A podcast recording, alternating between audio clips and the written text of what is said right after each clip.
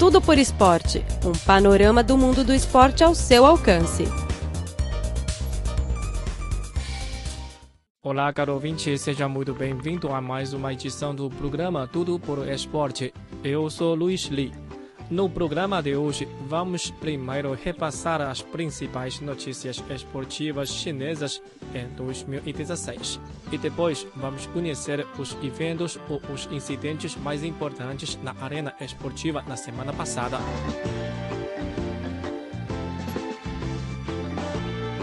O ano dois mil e dezesseis já passou. Durante este ano, na arena esportiva chinesa, aconteceram muitos assuntos importantes, tais como a participação da delegação chinesa nos Jogos Olímpicos no Rio de Janeiro.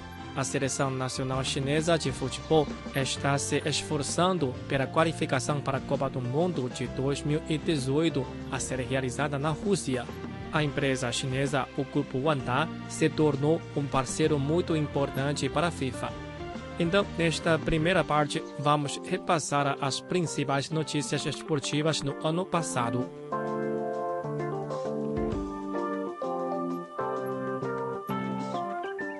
Ao longo de um ano de preparação para os Jogos Olímpicos de Inverno de dois mil e vinte e dois, os co-anfitriões Beijing e Zhangjiakou estão a um sólido começo no planejamento de instalações olímpicas e na construção de infraestruturas de apoio em dois mil e dezesseis.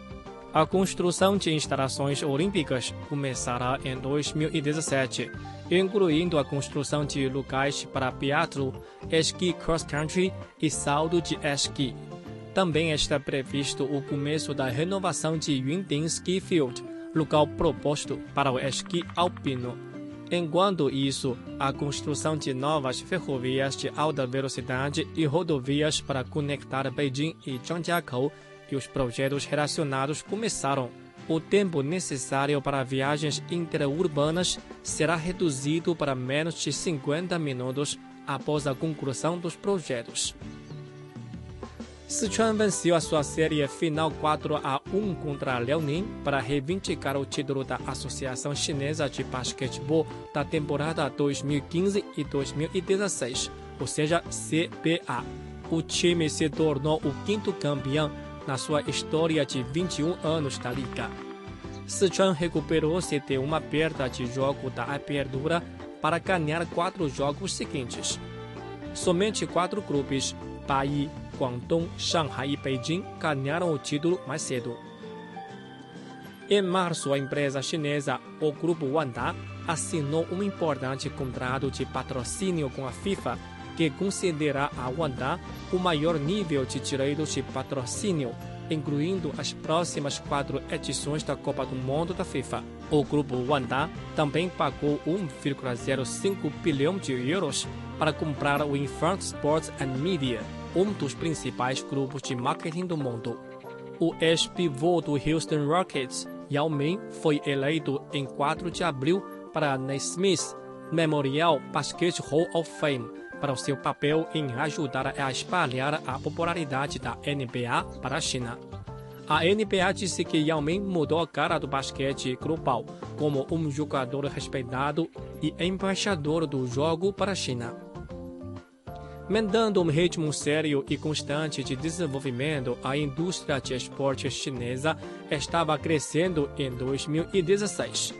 O Programa Nacional de Saúde dois mil e dezesseis a dois mil e vinte e o décimo terceiro Plano Quinquenal sobre a Indústria do Esporte foram emitidos este ano e para oferecer uma clara direção para a Estratégia Nacional da China de garantir a habitação pública e o desenvolvimento da indústria do esporte. A Administração Estadual de Esporte da China, juntamente com muitos outros departamentos governamentais nacionais, também publicou políticas e planos sobre esportes de inverno, esportes náuticos, esportes aeróbicos, esportes montanhosos ao ar livre e outros esportes. Estes servirão como um roteiro para o desenvolvimento da indústria chinesa de esportes nos próximos anos. A Agência Mundial Antidoping cancelou a suspensão do laboratório antidoping de Beijing em quinze de agosto, depois que o laboratório foi banido por quase quatro meses devido a uma supervisão técnica. A China venceu vinte e seis medalhas de ouro, dezoito de prata e vinte e seis de bronze e terminou em segundo lugar na tabela de medalhas nos Jogos Olímpicos do Rio de Janeiro. Atletas chinesas também bateram cinco recordes mundiais e doze recordes olímpicos no Rio de Janeiro este ano. Nos Jogos Paralímpicos, a delegação chinesa fica no primeiro lugar pela quarta vez consecutiva, com cento e sete medalhas de ouro, oitenta e uma de prata e cinquenta e uma de bronze. Esse foi o melhor desempenho da delegação desde mil novecentos e oitenta e quatro, quando a China se tornou apenas o terceiro país a conquistar cem medalhas de ouro em uma única edição dos Jogos Paralímpicos. Ko Chuan, de cinquenta e um anos, desapareceu no Oceano Pacífico durante uma tentativa de estabelecer um novo recorde mundial transpacífico sem escalas, de Francisco a Shanghai, embarcando no dia dezenove de outubro. No dia vinte e cinco de outubro, sua vela navegou novecentas milhas náuticas fora do oeste de Havaí e Ko desapareceu. Em dois mil e treze, Ko tornou-se o primeiro marinheiro da China a completar uma navegação circular solitária sem parar do globo. O futebol chinês sofreu um agridolce em dois mil e dezesseis. A seleção nacional feminina se classificou nas quartas de finais nas Olimpíadas do Rio de Janeiro, enquanto a equipe masculina continua sem ganhar em seus cinco primeiros jogos na pré-qualificação da Copa do Mundo dois mil e dezoito, a ser realizada na Rússia. O antigo treinador Cao Hongbo anunciou sua renúncia e o italiano Marcello Lippi tomou seu lugar. Enquanto isso, o Plano Nacional de Reforma do Esporte da China está avançando a pleno vapor com a visão de transformar o país em uma potência do futebol. A C B A incorporou sua própria empresa em vinte e dois de setembro, que pavimentou o caminho para a futura reforma e desenvolvimento da Liga Profissional de Basquete Chinês. Bem, caro ouvinte, acabamos de repassar as notícias esportivas em dois mil e dezesseis. Algumas notícias já terminaram e algumas notícias continuam em dois mil e dezessete. Então, vamos continuar a acompanhar neste ano.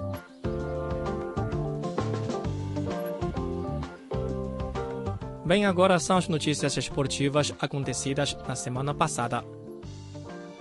O jogador de tênis de mesa Ma Long e a jogadora de voleibol Zhu Ting foram considerados, respectivamente, os melhores atletas masculino e feminino da China em dois mil e dezesseis. Os dois foram premiados pela televisão central da China, ou seja, C C T V, na noite de domingo. O prêmio Personalidades Esportivas é promovido anualmente pela C C T V. Ma Long, de vinte e nove anos, ganhou a medalha de ouro no tênis de mesa masculino nos Jogos Olímpicos do Rio de Janeiro, derrotando o companheiro da delegação Zhang Jike na final. Ma se tornou o quinto vencedor do Grand Slam, após Liu Guoliang, com Lin Hui e Zhang Jike da China e Jan-Ove Waldner da Suécia. Zhu Ting, do vôlei feminino, recebeu pela segunda vez o prêmio de melhor atleta feminina. A atleta de vinte e dois anos foi a principal estrela da seleção nacional chinesa e foi homenageada como jogadora mais valiosa do torneio feminino de vôlei nos Jogos Olímpicos do Rio. O prêmio de melhor técnico foi conferido à treinadora de vôlei Lang Ping, a primeira pessoa a acumular medalhas de ouro olímpicas na modalidade, primeiro como jogadora e posteriormente como treinadora. A seleção chilena bateu no dia quinze o time islandês por um a zero na final do torneio amistoso de futebol Copa da China e conquistou o título da primeira edição da competição. A seleção chinesa derrotou o time croata por penaltis cinco a quatro, ficando em terceiro lugar. A Copa da China é o primeiro torneio oficial autorizado pela FIFA e realizado na China.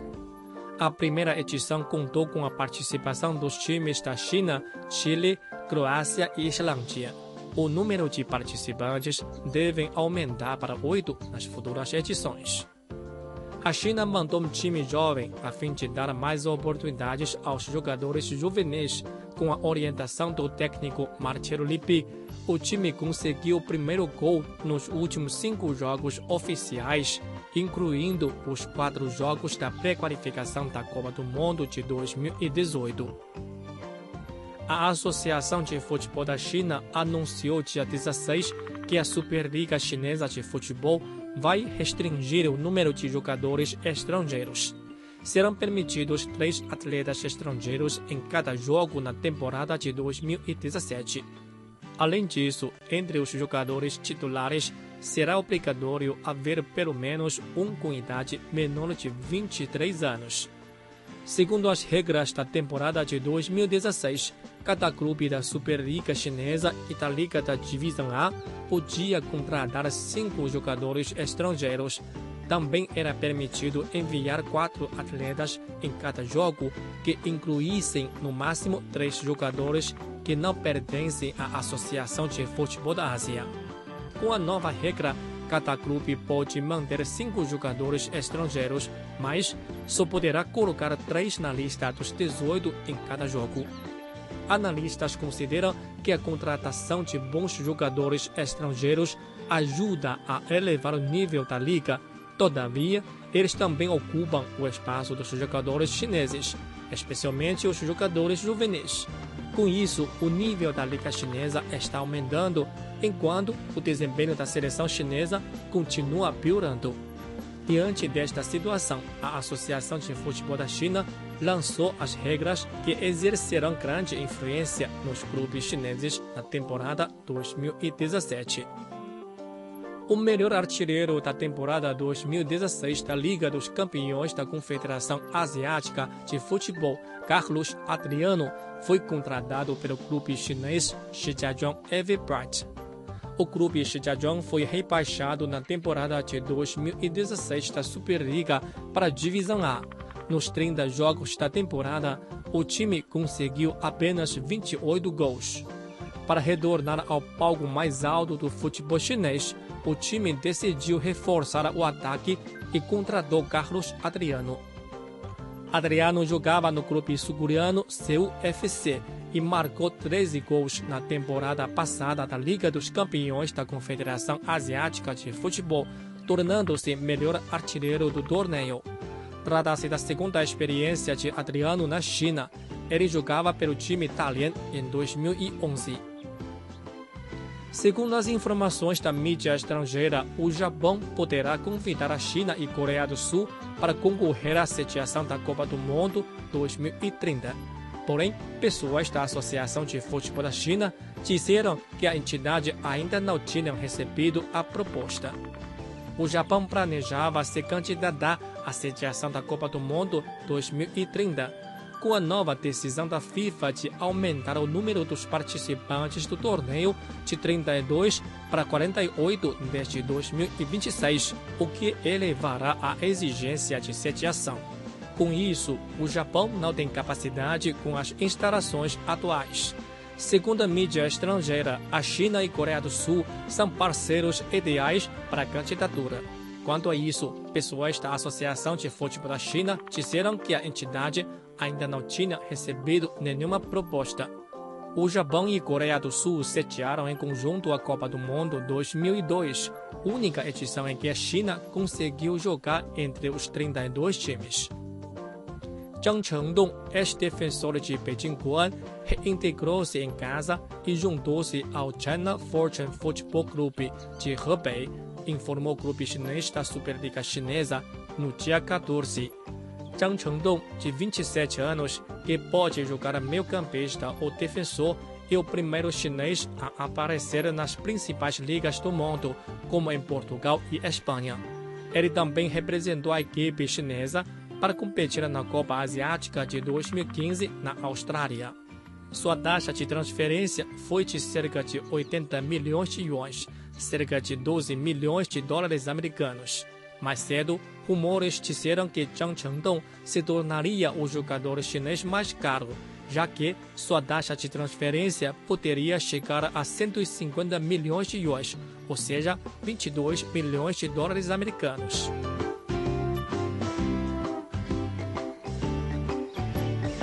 Bem, caro ouvinte, acabamos de transmitir o programa Tudo por Esporte desta semana. Muito obrigado pela sua sintonia e até a próxima.